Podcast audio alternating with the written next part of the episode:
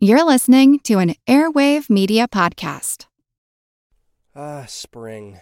Nothing like the world progressing towards summer to inspire your own progress. That's what life's all about in your career, relationships, and your finances. Let's talk about that last one. With the Chime Secured Credit Builder Visa Credit Card, it's easy to start building credit with everyday purchases and regular on time payments with no annual fees or interest. So your weekly grocery run can feel even more productive, and that morning coffee can taste like a little victory. And if your credit scores grow, so could your opportunities to get lower rates on loans, like for a new ride or finally having a home to call your own. Sounds like progress, right? With Chime Secured Credit Card, you can start improving your credit scores right away.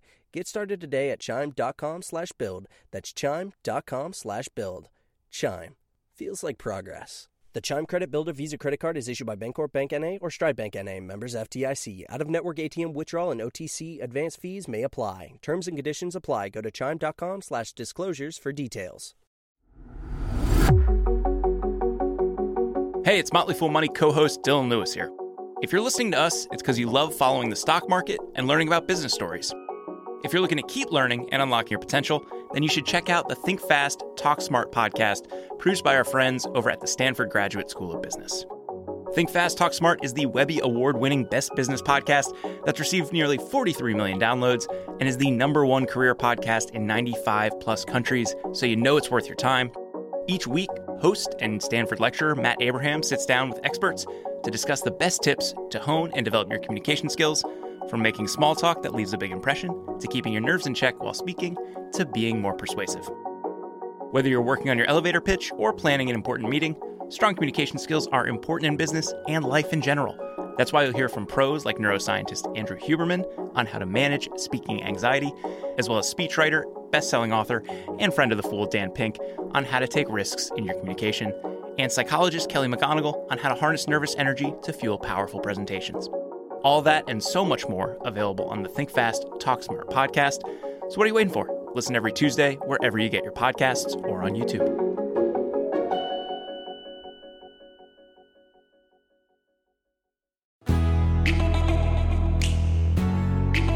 Hey, everybody, I'm Jean Chatzky. Thank you so much for joining me today on Her Money. I hope that everybody is great.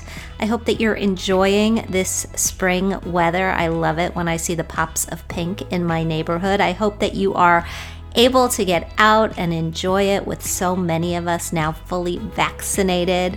I know it's about time to start getting out and breathing some fresh air with the people that we love because let's just say it, these last 14 months have been tough. And they have been tough on everyone, but perhaps no one has felt the brunt of COVID's mental load and isolation more than moms of school age children.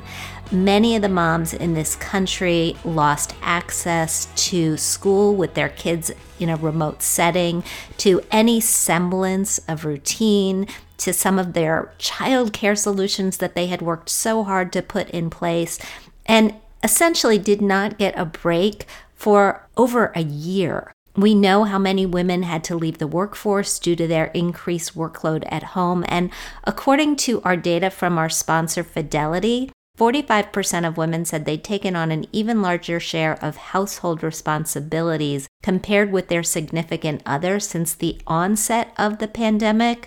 We could talk all day about that statistic because we know we were doing the lion's share of the housework before.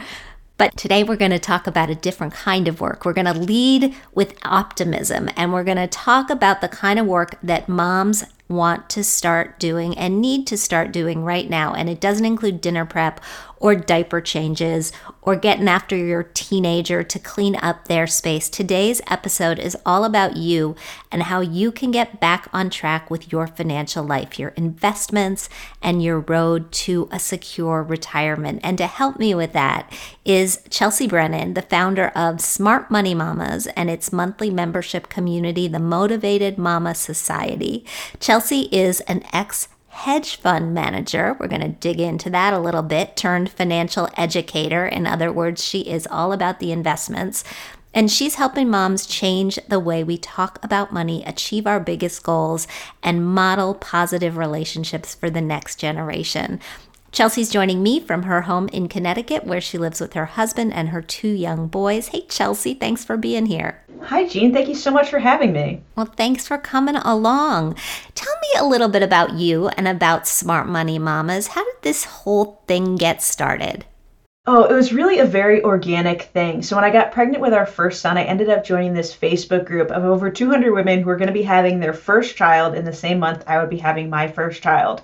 And I kind of became the go-to person to answer their money questions, right? Anything from budgeting and choosing the right health insurance plan to investing, saving for college and retirement. And over a years long period, it was actually right after my son's first birthday, I realized I'd been answering the same questions a lot of different times. And I was also in a place emotionally after becoming a mom where I wasn't as connected um, in my work with my values and really feeling like I was living the life I wanted to be living. So I decided to start this hobby of a blog where I took all the questions I'd been answering from these women and started to write them down in a place where other women could find them. And it's really grown into a big community from there. And we have taken a very holistic look at money. How do we pay attention to the emotions that go around with money? How do we pay attention to the fact that many, many women come into thinking about money when they become mothers and when they realize that they're going to have the financial responsibility for somebody else and that they really got to get their act together and feel more confident with their money. And so we deal with all of those things, and it has been a really exciting journey. As you know, and congratulations on that, as you know, at Her Money, we're all about women all mm-hmm. women. But why moms? What's different about moms? So I think that there's a few diff things that are different about moms. We could first talk about the gender wage gap, right, which we all talk about all the time. But when you dig into the data on that, it tends to be actually a motherhood gap more than it's even a solo, uh, just a, a women gap. You see that the average hourly income for women declines for each additional child that she has, and that gap gets very, very wide after your first child and your subsequent kids. So that's part of it. I think there are some real financial headwinds for moms. But for me, I like to focus on the real positive. And I think that moms are in this incredible, brilliant position to change generational narratives about money. And so when we look at the statistics and we see that the majority of kids, boys and girls, want to learn about money from their mothers. Moms do the majority of spending, right? When you talk about over 90% of consumer spending is done by women our kids are watching that. They're with us in the grocery store, they're with us in Target, and th- watching how do we spend money? How do we talk about money? How do we pay the bills? And so, if we can get confident with money, if we can heal some of those old money stories we had from childhood, or that might have even come from grandparents and great grandparents that have been passed down, we can change that narrative for our kids, let them go into an adulthood with financial stability, and ultimately teach those lessons to our grandkids and beyond. So when we talk about generational wealth, I get really excited about the position that moms are in to really drive that forward. Oh, I love that narrative. Actually, it's you know, it's a different form of a bedtime story, right? Absolutely. Instilling confidence. And our confidence is 100% lacking. Although 100% is a statistic that just popped up in my head, but it is lacking significantly. I keep focusing on this very recent study that Annamaria Lusardi did in her work out of Washington D.C. She's been a researcher in this field for a long time and she took a look at some financial literacy questionnaires where there were two sets of answers and one set of answer gave I don't know as an option to every question, and one set of answers didn't give that as an option. Mm. And where I don't know was available, women chose it. And where I don't know was not available, we chose the correct answer, which means. Oh my goodness. I know, which says to me, we know so much more than we think we know how do we wrap our brains around that? And then how do we wrap our brains around it in particular when it comes to investing? Oh, that's a great question. So, one of the things that we do as a practice in the Motivated Mama Society is set up what we call their money smile file. And I don't care if it's a notebook, I don't care if it's a Google Doc, but I want you to write down all the things that you've done well with money big or small, right? Did you apply for that promotion? Did you pay off a credit card? Did you pay off part of a credit card? Did you download a new podcasting app? Are you listening to the Her Money show today and you're like investing in time to learn more about your money? Because I want to create a place where you can go back to when you're feeling uncertain, when you're feeling like you don't know, and remind yourself, wait, I do amazing things with my money all the time. And this is also like there's some, I'm not, I don't know the statistics off the top of my head, but there's some good neuroscience data around the fact that it's about nine positive events, we need to offset one negative event. And so those negative events get really loud in our heads, especially for women. And so when we talk about something like investing, where maybe we're not as comfortable talking about it, where maybe we had a meeting with a financial advisor who talked down to us, um, and now we've built this whole negative relationship around it. I want a place where you can go back and really dig into all the little positive things that you do. And also, go ahead. No, I, I'm just still stuck on that. Nine positive interactions are needed to offset one negative interaction. That's incredible and I think it comes back to, you know, human beings, we're animals, we're trying to keeping ourselves safe. And so our brain focuses in on the things that made us feel discomfort, that made us feel scared. And so we don't prioritize as much the things that we're proud of and that we're excited of. And so if we can even just bring those things more into the focus of our mind, maybe we don't need nine, but in general, we need a lot more. Well, and also we're women. And so we've been raised, many of us, schooled, many of us, that when we do do something that we should be proud enough to shout from the rooftops, yeah. we should keep it quiet because it's not polite. We shouldn't do that. It's not good to sing your own praises, except that we have to. But if you put them in a book and you can go back and you can look at them, I mean, I think that totally conforms to societal impressions about how we should behave. I think we should be shouting from the rooftops more, by the way. But if you can't get yourself to do it, just write it down and then at least you can look at it. Yeah, and so we actually do that too. We have Winning Wednesday, which once a week our members are supposed to come in and tell us something that they're proud of. I don't care what it is, if it's money related or not. And some of them end up on my wall behind me in my office. We have a wall of wins for the same reason. I agree with you. Like, we need to be celebrating our wins, not just, you know, definitely for ourselves. I think in and of just like women need to celebrate ourselves, but also we're still passing down those stories, right? And so our kids are watching us minimize our accomplishments all the time. And that's not good for us and it's not good for them either. I know you recently just came out with a new investing guidebook. Since the pandemic, have the rules of investing changed? I guess since the pandemic is a very sort of fungible window, but I just got the recent copy of New York Magazine, and the cover of that magazine says, Can I SPAC my stonks with NFTs? Right? That's the headline. Can I SPAC my stonks with NFTs? And for people who aren't sure, stonks is what the Reddit crowd is calling meme stocks. Are we in a whole new paradigm? Put on your hedge fund hat and tell us. Yeah, so I think there's a, a, few things going on. The first thing that pops up with the pandemic is what we used to think about emergency funds has changed a little bit, right? And especially when there's some big gurus out there for a very long time who said, you know, start with a thousand dollars and then pay down debt aggressively, and that like that was enough for a starter emergency fund. And so many people saw job layoffs or pay cuts or benefit cuts that showed them that what they had for emergency funds was not enough. And so when we talk about getting into the game of investing what we want to do to make sure our financial foundation is secure might be a little bit more upfront work. Might be meaning that you have that six months or that you even have 12 months if you're someone who is working freelancing and might not have as stable of a income. So those are a little bit different things that's pandemic related.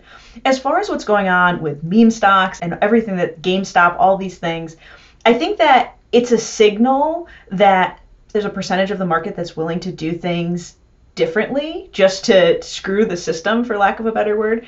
What that does for the long term, I'm not sure. I don't think anyone can really answer that. But I think in general, fundamentals prevail. When you look at the long term history, even though we have all these ups and downs, over the past 100 years, stock market returns come very, very, very close to EPS, earnings per share growth over time for the entire market. And so when we look at something like GameStop, where we pushed the stock up for $300, if you look at the fundamentals of that company, even if they went online, that's just not rational. And so instead of trying to, you know, beat the market, be following Reddit, all of these things to pick the perfect next meme stock, really focusing on consistent investing, making sure that you're aligned with your risk, I think is mostly still the same for the for the average family.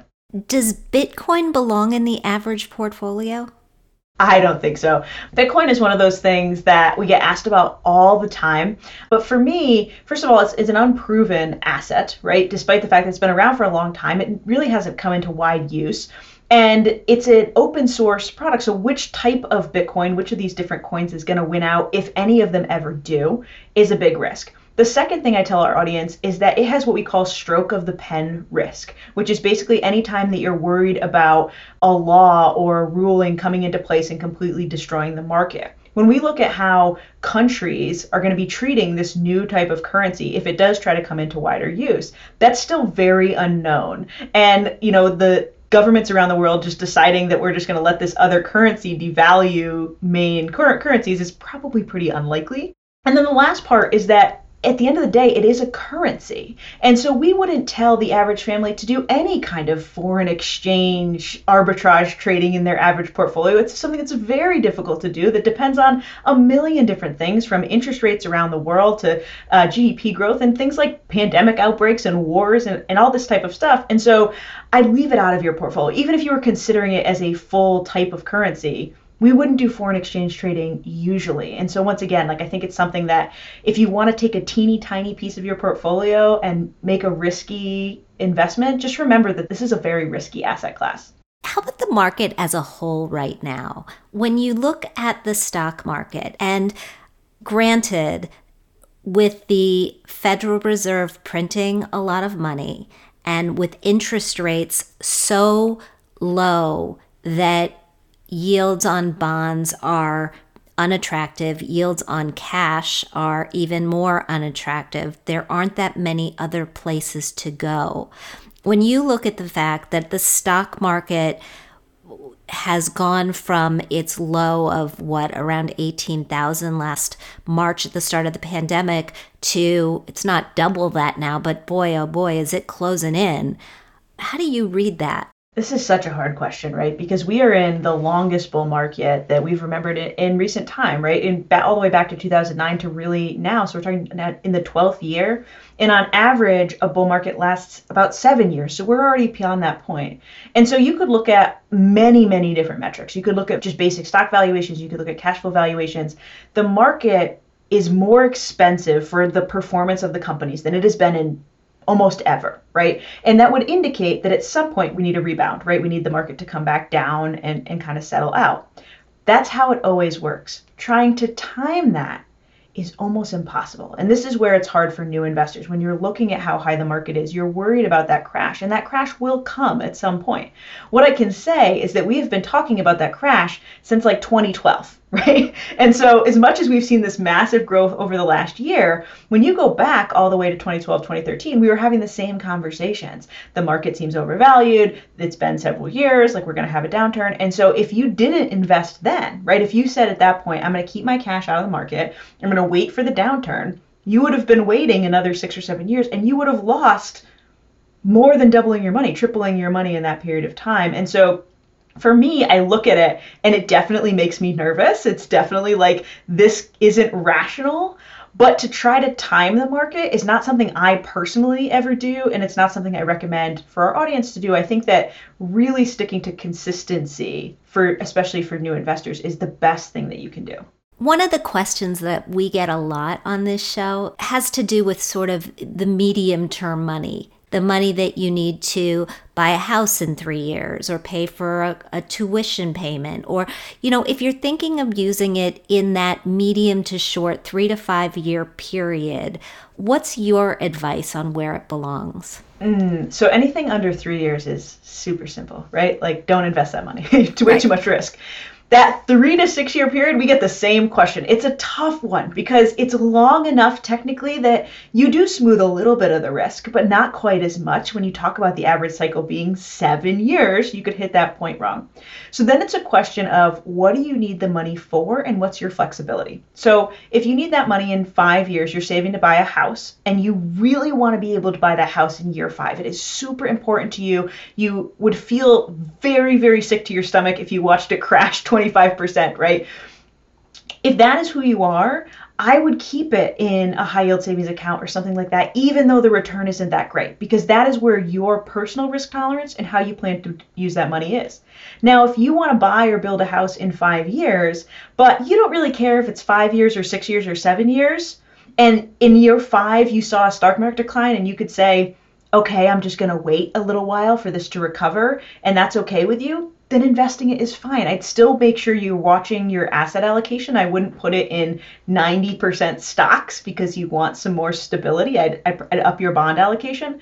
But you have to know that that end line is a little bit flexible because you don't want to be in a position where you need that money and it's a fixed hard stop and you're going to have to sell at a loss. That's not a risk we want to take. Ah, spring. Nothing like the world progressing towards summer to inspire your own progress. That's what life's all about in your career, relationships, and your finances. Let's talk about that last one. With the Chime Secured Credit Builder Visa Credit Card, it's easy to start building credit with everyday purchases and regular on time payments with no annual fees or interest. And if your credit score grows, so could your opportunities for lower rates on loans, like for a car or home. Sounds like progress, right? With Chime Secure Credit Card, you can start improving your credit scores right away. Get started today at chime.com slash build. That's chime.com slash build. Chime Feels like progress. The Chime Credit Bill Builder Visa Credit Card is issued by Bancorp Bank N.A. or Stride Bank N.A. Members FDIC. Out-of-network ATM withdrawal and OTC advance fees may apply. Terms and conditions apply. Go to chime.com slash disclosures for details. Hey everybody, it's Jean. If you want to continue unlocking your potential, then you should also check out Think Fast, Talk Smart, produced by our friends at Stanford Graduate School of Business. Think Fast Talk Smart is the Webby Award winning best business podcast that received nearly 50 million downloads. It's the number one career podcast in 95 countries, so you know it's worth your time. Each week, host and Stanford lecturer Matt Abraham sits down with experts to discuss the best tips to hone and develop your communication skills from making small talk that leaves a big impression to keeping your nerves in check while speaking to being more persuasive. Whether you're working on your elevator pitch or planning an important meeting, strong communication skills are critical to business. All that and so much more is available on Think Fast, Talk Smart. Listen every Tuesday wherever you get your podcasts or on YouTube. And we are back with Chelsea Brennan.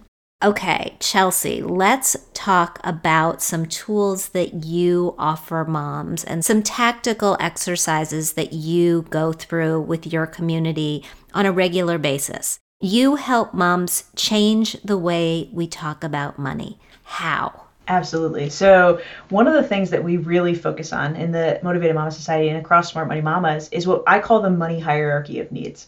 And so we take Maslow's and we literally made each step of five steps of Maslow's a money goal and a money milestone. And the reason is so many women, myself included, you know, they love self development. They love trying to figure out how to be the best version of themselves and have less stress and all these things. But for far too long, I think that has been separated from money, right? That we've thought that personal development has nothing to do with money, that money makes you more selfish, money makes you evil, whatever narrative you want to go with that. But to me, as someone who loves both of these things and both of these areas of study, I think they're intricately related. So the bottom of Maslow's hierarchy is physiological needs, right? Food, water, housing. We need money in our society to have those things. The second level is safety and security. So I think about that as do you have an emergency fund? Are you not living paycheck to paycheck? Do you have the proper insurance that you need to keep your family and your wealth safe? If you can't cover those two bottom bases, and so we have women that come into our society all the time that are in this space.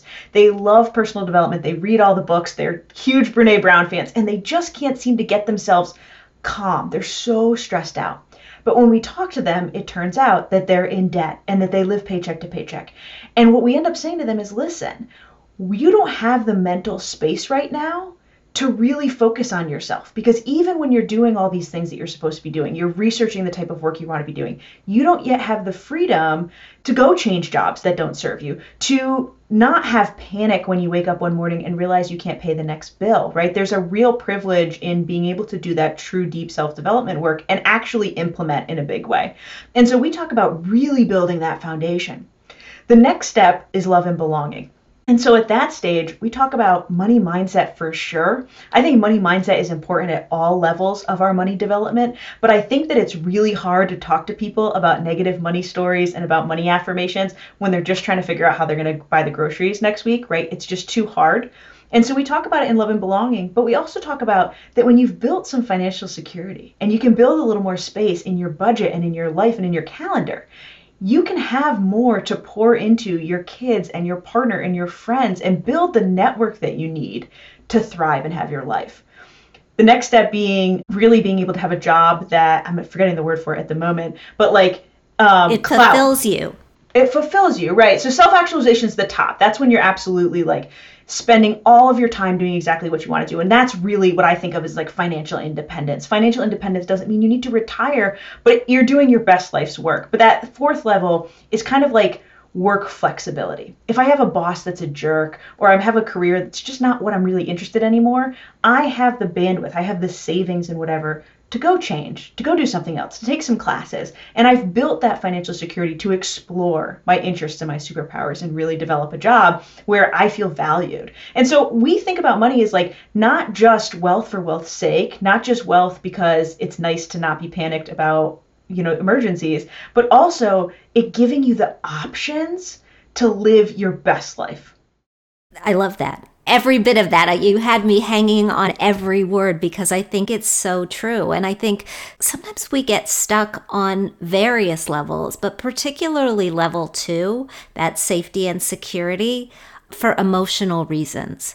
One of the things that you do at Smart Money Mamas is help us get beyond the emotional roadblocks. How do you do that? Yeah, so for that, we talk first about getting comfortable with the idea that emotions are related to money, that this is going to be a part that we're going to have to do some hard work. It's going to feel a little bit like therapy, but we promise it'll get easier. We do that. Then we tell people what the core money fears are. So these are things like responsibility, which is the idea that on some level, you don't want to be the one that does this. You want somebody else to just come handle it, right? Responsibility is one. Security is another, where if you were a person who grew up without food security, without housing security, or even just not feeling like you had enough attention, you're going to be someone who hoards and holds money very tightly, and that's going to make it hard for you to spend on yourself to do the things you need to do. So, we talk about the core fears. And then we invite people to go back and do an exercise where we super deeply journal what are your money memories from very, very early on? Your first memory that you can come to through what were your major milestones? And we ask people, like, what did it feel like watching your parents pay the bills? What was the energy in the house when that happened, right? Were your parents arguing? When was your first job? Did you want to get your first job? Did your parents pressure you? Did you have to take some of that money and contribute it back to the household? These are kind of milestone moments and really start to develop that story. And first, we tell them to just tell the story, right? Like just write the narrative. Take some time. Don't try to do this all at once because it's too much. Take some time, take a couple days away, come back, read your story with a different color pen. And I want you to start to pull out what are the narratives that you're seeing in this story that have become something that just run on repeat in the back of your brain. And sometimes it's incredibly surprising, right? It's not something you even realized you were thinking, but as we pull it forward, we get really identified. Like, for example? Sure. So I can tell you one of my core money stories that we talk about all the time. The first thing I remember very much wanting to save for was a Game Boy. It was it was purple. It was like a trans translucent color. I wanted this Game Boy more than anything. So I spent months saving up for it. I was like eight or nine years old. We went to GameStop actually to buy the thing, and I'm with my dad. And I'm someone who's a natural saver, just in general. And we got to the store, and I had all this money that I saved up, and I could not buy this Game Boy. Like, I was in tears in the store. I don't think I can do it. I worked so hard for this money. I'm not going to get it. I'm not going to get it. My dad, we left, and his first words were, I'm so proud of you. This is going to be such a good thing for you in the future. You're going to be such a good saving money. And he told everybody this story, right? His friends, whatever. Chelsea didn't buy. And so to me, I picked two things out of that. One, saving money equals worthiness of love, right? And attention. And two, that buying things that mattered to me was frivolous. And so for a very long time, I saved every penny. Things that would have made me very happy, things that I love to do, I could not spend money. And it came back, Jean, actually, after I got my first Wall Street bonus. I'm living in New York, living very, very frugally. I get my first bonus and I wanted a bike. Like I biked around Manhattan a lot. I wanted a bike.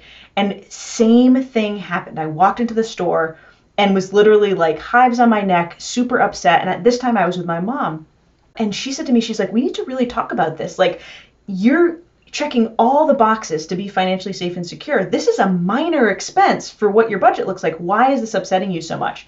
And at first I was upset. I was like, nothing. It's just like irresponsible to spend money. And it took a couple of years truly to start to identify where that was coming from and learn to give myself permission to spend money, to enjoy money, and that money was not an end in itself.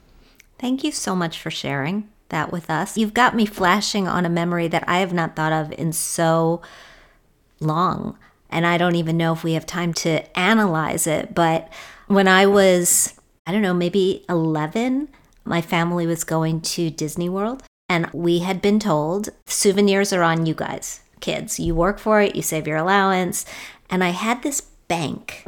It was a weird little bank. It was metal, it was round, and it was like a pop top can where, in order to get the money out, you had to pop the bottom of it like it was Pringles. And so I saved my babysitting money. And I know, you know, I put a lot of dollars and $5 bills and even the occasional $10 bill into that bank and when i opened it there was nothing there because somebody had like stolen it and fished it out with like some person had, that had been in our house fished it out with a tweezers or something and like you a very careful saver a very cautious saver but still carry fear that that money is just not going to be there and now I'm wondering if I need to sort of go back and unpack that memory that I had not thought about in decades. So there you go. That's a meaningful one, especially at that age and with vacation tied in. I'm sure there's some stuff there. Yeah, well, we'll put me on the couch another day. Let's talk about new moms for a second. That's a big expense, but it's also a big life change. How can we help new moms prepare financially and emotionally for what's coming their way?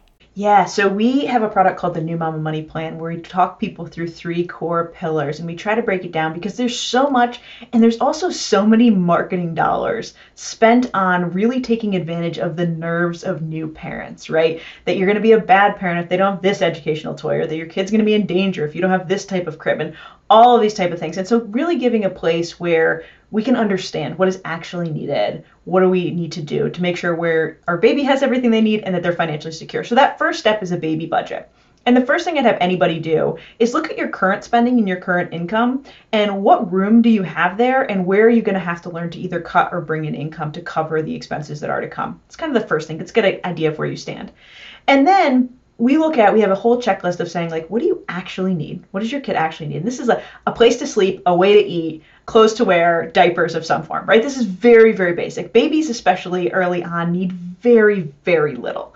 And you can get other stuff. It's fun and it's cute but like let's prioritize first. So we have that nice to have column which are things that are just a little more fun if you have the budget space for it. And then we actually have a whole list of things like just don't do that. Just let that go. You don't need that. And to kind of help you build a budget and we focus on you know take some time use our checklist use somebody else's checklist to really plan out what you're going to need for that whole first year and I think the reason that I like that is one, it lets you start to prepare ahead of time. Like instead of if you have a certain amount set aside for your baby, instead of spending it all on, you know, newborn stuff and then realizing that as your kid starts crawling, they're going to need different things, lets you know that you have to save for it. But then the second part is seeing that there are things that get marketed to you or that pop across that you think are really important, but when you lay it out in a year, you're like, oh my God, my kid's only going to use that for three weeks. Like, I'm not bringing that clutter into my house and it lets you make that choice of like what's it worth to really bring into your house and let you start to budget for it. This includes too things like health insurance costs and delivery costs. The average delivery in the us is around $5000 it's a lot of money for an average american family. And so figuring out what that's going to cost. And so we have checklists in there of the type of questions to ask your doctor and your hospital and your insurance provider to get a range. Depending on the type of delivery you have, any complications, there's a very, very wide range, which means that mostly doctors and hospitals are reticent to give you any kind of indication. But there are good questions to ask, specifically with your insurance company. What are deductibles? What are max out of pockets specifically for maternity and delivery costs? Some insurances have maxes that are related specifically to delivery. And then asking your hospital, okay, what's the average C-section? What's the average vaginal delivery? And like let them know very clearly, I know that this isn't a fixed number, but just give me an idea, right? And you can start to ask those questions and really just give yourself as much clarity as possible with what those numbers are because i think that there ends up being a lot of fear and we blow the number up in our head of like oh my god we're going to need $30000 we're going to need and and that might be the case depending on the type of delivery that you end up having the type of insurance that you have but instead of just creating this kind of demon in your head get some real numbers on paper I totally agree. And I would say the same thing if you're adopting. You know, mm. figure out what those costs are, get honest about the numbers because sometimes we don't like to look at the numbers, but the numbers are actually a lot less scary than we thought that they were going to be. Chelsea, I could talk to you all day. We are definitely going to have you back because there's some many more things to dig into in the world of motherhood. But as we wrap this up, your top three pieces of advice for moms and try to give me one for moms at three different stages maybe starting middle of the road and as your kids are flown or flying. Ooh good question. This is i gotta think for a second what my three tips are gonna be. So for the new mom whether you're pregnant whether you just had a baby know that there are a lot of changes happening and everything feels like the decision needs to be made right now. The best piece of advice I got as a new mom that was really about parenting but can really tie into money too is don't make any major life decisions the first six months after your baby is born. Like our brains just aren't quite working right. Like if your kid doesn't start their 529 until they're seven months old, like they're great. They're still way ahead of the game. Like don't put too much pressure on yourself and remember that too, you know, have a way to gut check yourself on spending because often because we're nervous, we are more likely to overspend. We actually see that with adoptive parents a lot. You buy all kinds of stuff to kind of relive that experience and then end up feeling stressed. So have somebody to check you, whether it's a friend or a spouse, to say, like, okay, if I'm buying anything over $50, like I'm to text you first. Just have a way to check. The second thing is that don't put your whole life and career on hold. Sometimes we hear this narrative, you know, if your kids that kind of that five, six age group where women say, like, well, I'll wait for that big promotion or that big job change or go back to school until my kids are more able to do things on their own, until they're 15, 16, until they move out. But that's years. And your kids deserve to see a mom who like thrives in her superpower, that like lives her best life, that builds wealth, that demands her worth, that's such a positive experience for them and such a good thing for you. It makes you come back to be a mom with just this amazing energy. And so don't put your life on hold. Don't wait to save for retirement. Don't wait to go for that promotion until your kids are older. They're going to love seeing you be happy. And then for those people whose kids are grown and flown, I know we're thinking really clearly at this point about retirement. We're looking at those numbers. Um, some people get a little bit worried they haven't saved enough. But this is another moment, right? This is another, you know, phoenix rising from the ashes moment where you now have way more time for yourself in your life. And so give yourself a few, you know, weeks, months to think about what do you want to do differently? Do you want to make a big change? Do you want to move? And then break down those big, beautiful dream goals into smaller steps. What are the first things that you're going to have to do? Really use that titration, which is saying, like, what's the micro step? Like, okay, I want to live on a lake. Let's Google, you know, lake houses and just look at the pictures and get an idea, right? Very, very small steps. But, you know, let yourself reimagine what your life is going to be like and what your financial life is going to be like now that, you know, you and your partner, if you have one, are kind of on your own again. Chelsea Brennan from Smart Money Mamas, you are so smart. I mean, you're just so smart. It's a perfectly named site and community. Thank you so much for being with us today and happy Mom's Day. Thank you so much for having me. We'll be right back with Kathryn and your mailbag.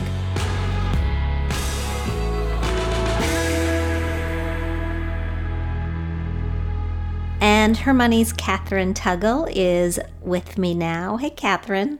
Hey, Jean. I really enjoyed that conversation. Oh, thanks. I enjoy all of our guests, but something about Chelsea's affect, and I, have talked to her before, not for this show, but for other things. She's very soothing. She's just very calming to me. And I, I wonder if it's a product of working in that hedge fund environment that it's so go, go, go, and everything is always a high wire act, and you just learn to be totally zen in the moment. It's such a good point. I think maybe it's a combination of hedge fund trial by fire and trying to keep up with two young boys who she described as very rambunctious. And this really speaks to what we've been talking about with moms looking to get back into the workforce and that experience that you get when you are raising kids, because it is just as valuable as it is to be in the kitchen helping your kids with homework as it is to be running a meeting in the boardroom. A hundred percent and harder, by the way. It is so much harder to be managing at home than it is often in the workforce. I mean, I, I remember when my kids were young that my time at work felt like I could breathe. You know, my time at work just felt so much easier. I think it was because I knew what to expect and I could predict not necessarily what problems were going to arise, but when they arose, how to handle them. Whereas when you're a parent, the stakes just feel larger every single time. And the decisions, to me at least, always felt much more difficult.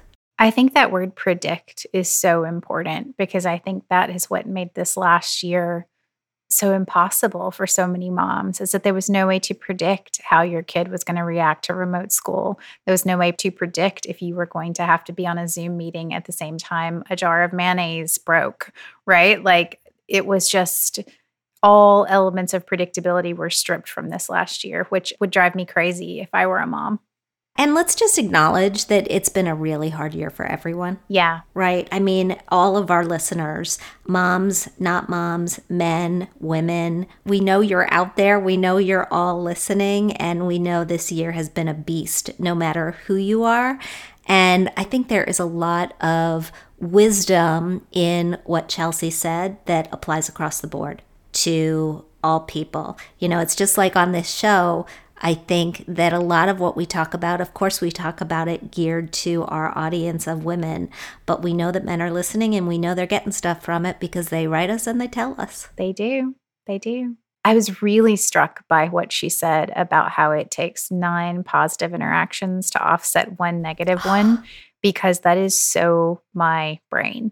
And I often find myself thinking, why do I fixate on this one bad thing when so many good things happened in my day? And I know I'm not the only person who does that.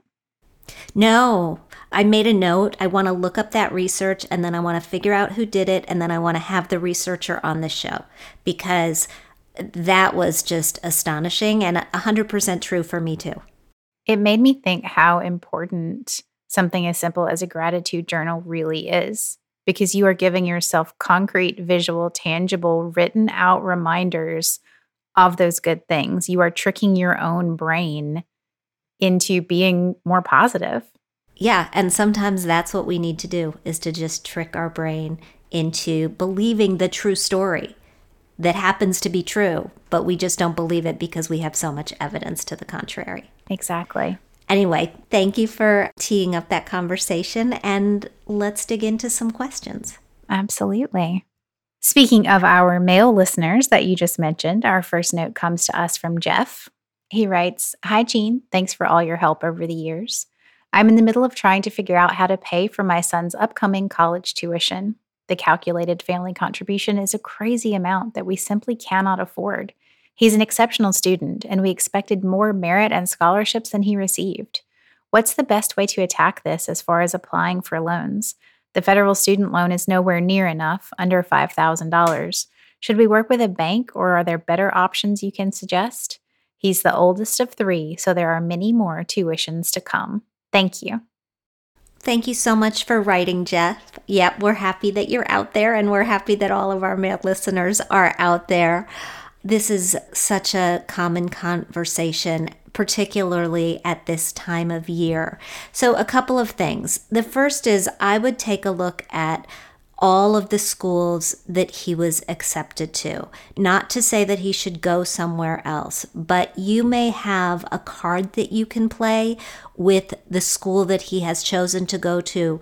If another school in a similar category of a similar rank offered him more in the way of financial aid. You should pick up the phone and talk to the financial aid department at his school of choice about the fact that you were expecting more and see if you can get them to engage in some sort of a negotiation. It happens all the time Families are reluctant to do it because they've heard that schools don't like to quote unquote negotiate. But particularly in this year, with financial situations from families changing so frequently, you may be able to get more in the way of scholarships and grants and merit aid, aid that doesn't have to be repaid than you thought. Then, as far as borrowing the rest of the money, there are a couple of choices. You can look into the world of plus loans, which will allow you to borrow up to the cost of attendance. Plus loans are loans that are made to parents, but there's an origination fee of slightly over 4% for those loans. You can also look into the private loan market. And private loans are credit based loans. So, assuming you've got good credit, you can absolutely shop around for those loans. There are different lenders with different programs. Some will offer you loans where you co sign for your student, some will offer you programs where you can get released as a co-signer after your child has been in the workforce for a few additional years. But I would encourage you to really survey the landscape there. There are a lot of banks in this marketplace. Her Money has done some work with Citizens Bank, for example, but there are also some fintech companies like SoFi and Earnest and others. And you just want to go to a website like a magnifymoney.com or a bankrate.com where you can get a sense of what the deals are that are being offered at that point in time. The third piece of advice that I want to give you, and I, I want to give it to you because of the additional tuitions that you have coming down the pike, is that if this time you didn't apply to a very wide range of schools, you may want to change that approach next time. What we learned from our discussion with Ron Lieber, who was a guest on the show a few weeks back, is that when you apply to a wide range of schools that include a number of schools that really want to have your child because of your child's academic achievement, then you are likely to get more in financial aid. This year in the college market was a little bit of an anomaly because they weren't requiring test scores. The number of applications was just off the reservation. And for that reason, you may have received less than you thought, even if you did follow that approach. But I just encourage you to make sure that there are at least a couple of schools on your next couple of kids' lists that you think would be so lucky to have them and that will maybe step up with truly significant aid packages.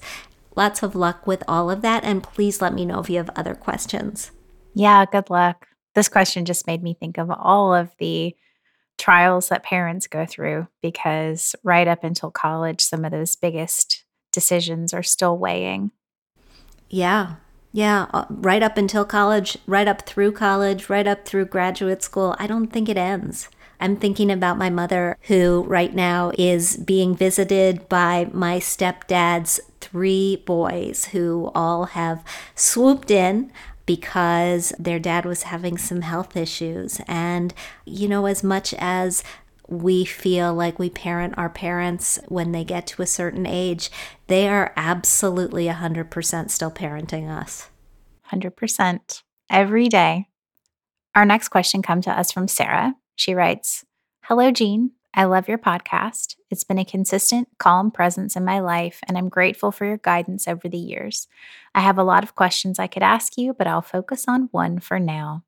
My husband, 35 years old, is a public school teacher, and I, 33 years old, have worked in nonprofits for 10 plus years.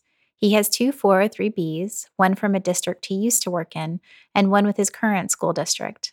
I have a Roth IRA I started on my own and a simple IRA from a previous employer.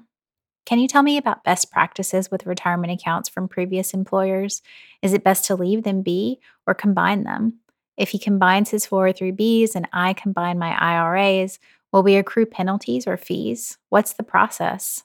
In the future, what should we keep in mind with regard to retirement accounts when we switch employers? A friend said that you get a 60 to 90 day window after leaving a job to combine 403Bs. Is that true? Thank you so much. Hey, Sarah, thanks so much for the question. And um, thanks to you and your husband for what you do in your workaday lives. Teaching public school is just such a gift. And I think working in nonprofits, although I'm not sure what you do specifically, is very much the same. So thank you for all of that. As far as these questions, the rules for 403Bs are very much like the rules for 401Ks. So when you leave an employer, assuming you have a sizable balance, usually it's about $5,000 in that account, you can leave it with your former employer if that's something that you decide to do. You can roll it into a rollover IRA or into a new employer's plan, or you can withdraw it. You didn't ask about withdrawing it. We don't want you to withdraw it. So let's just leave that to the side. In terms of combining these accounts, there are two things to look at. One is administrative ease, and the other is cost. When we change jobs a lot, and the average adult will have 12 different jobs over a career, if we leave a retirement account behind at every single job and they are with different institutions, it is really, really difficult to keep track of how your money is invested, whether you're appropriately diversified.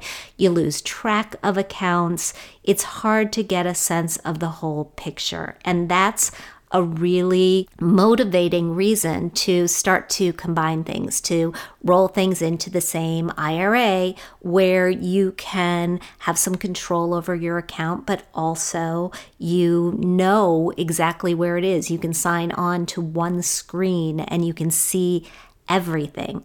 The other thing as I said, is cost. And there are costs to retirement plans. You should know what the cost is when you're an active employee, but you should also know is that cost going to change? if you leave that employer and then compare that cost to the cost of maintaining an IRA at your choice of institution. And at that point, you'll be able to figure it out. The other thing to keep in mind when it comes to orphan programs, orphan 403Bs or orphan 401Ks, jobs that you've already left, is that another reason to move the money is that you don't particularly like the menu of investments that you've been offered. But a lot of plans these days offer a vast variety of choice. And so I think that falls down to probably the third position on the list. As far as that 60 day window to combine 403Bs, what she's talking about is the instance where you actually receive the money, where you get a check for that money. Then you have 60 days to roll it into another qualified accounts in the best of all possible worlds, you don't want the money at all. You want to do a direct rollover where the funds go from one institution to another institution. And if you're moving money, let's say out of a 403b and into an account, let's just say at Fidelity, because Fidelity is our sponsor. You can call Fidelity and they will help you with that transfer. You can call any brokerage firm and they will help you with that transfer so that you don't take receipt of that money. Thank you so much for the question, Sarah. Thank you so much for the advice, Jean. And anyone looking to write into us can do so at mailbag at hermoney.com. And in today's Thrive, a recent survey by Fairygodboss and Information found that one in three of all women of color are planning to leave their jobs by next year. More than anything else, the women cited feelings of burnout as their reason for leaving. As the saying goes, a woman's work is never done, and last year, our workloads became backbreaking. Many women, as we talked about today, faced additional family duties, homeschooling kids, taking care of older parents, in addition to shouldering more household responsibilities and demands at work. The survey found that despite companies' often lofty statements about a commitment to diversity, nearly two thirds of women of color are not satisfied with their company's diversity and inclusion initiatives, and 60% of women of color color feel their companies are not prepared to handle racist incidents in the workplace. Both are contributing factors when it comes to leaving their jobs. Furthermore, many women of color want more than a career. They desire a calling, which also causes women of color to consider leaving their jobs. So, what can companies do better to serve women of color? We've got a story on hermoney.com this week that breaks it all down, but just a few points here. If companies want to retain the women of color they employ, it's time to get serious about diversity and inclusion initiatives, which means moving beyond lip service. This means that while corporate pledges and statements are a great place to start, they need to be backed up with actions. And these actions should include investing time and resources into defining a diversity and inclusion strategy that spans recruitment, hiring, and workplace practices and that sets specific goals.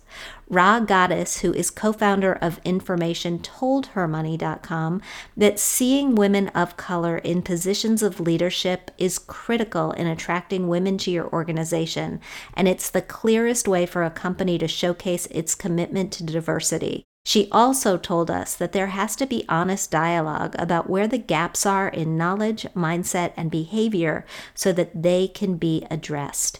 And women of color need to feel safe to talk about the challenges they face and safe to say they need a break without it being detrimental to their careers. They also need to feel supported in their goals and aspirations. Simply put, women of color want credit where it's due, and we are encouraging all of our listeners to ask your employer for what you need and to be an ally and advocate wherever possible. Thank you so much for joining me today on Her Money. Thanks to Chelsea Brennan for sharing her mama magic and her wisdom with us today. I hope that all of you listening were able to get some encouragement and inspiration for your investing journey. If you like what you hear, please subscribe to our show at Apple Podcasts. Leave us a review. We love hearing what you think. We'd like to thank our sponsor, Fidelity. We record this podcast out of CDM Sound Studios. Our music is provided by Video Helper, and our show comes to you through Megaphone. Thank you so much for joining us, and we'll talk soon.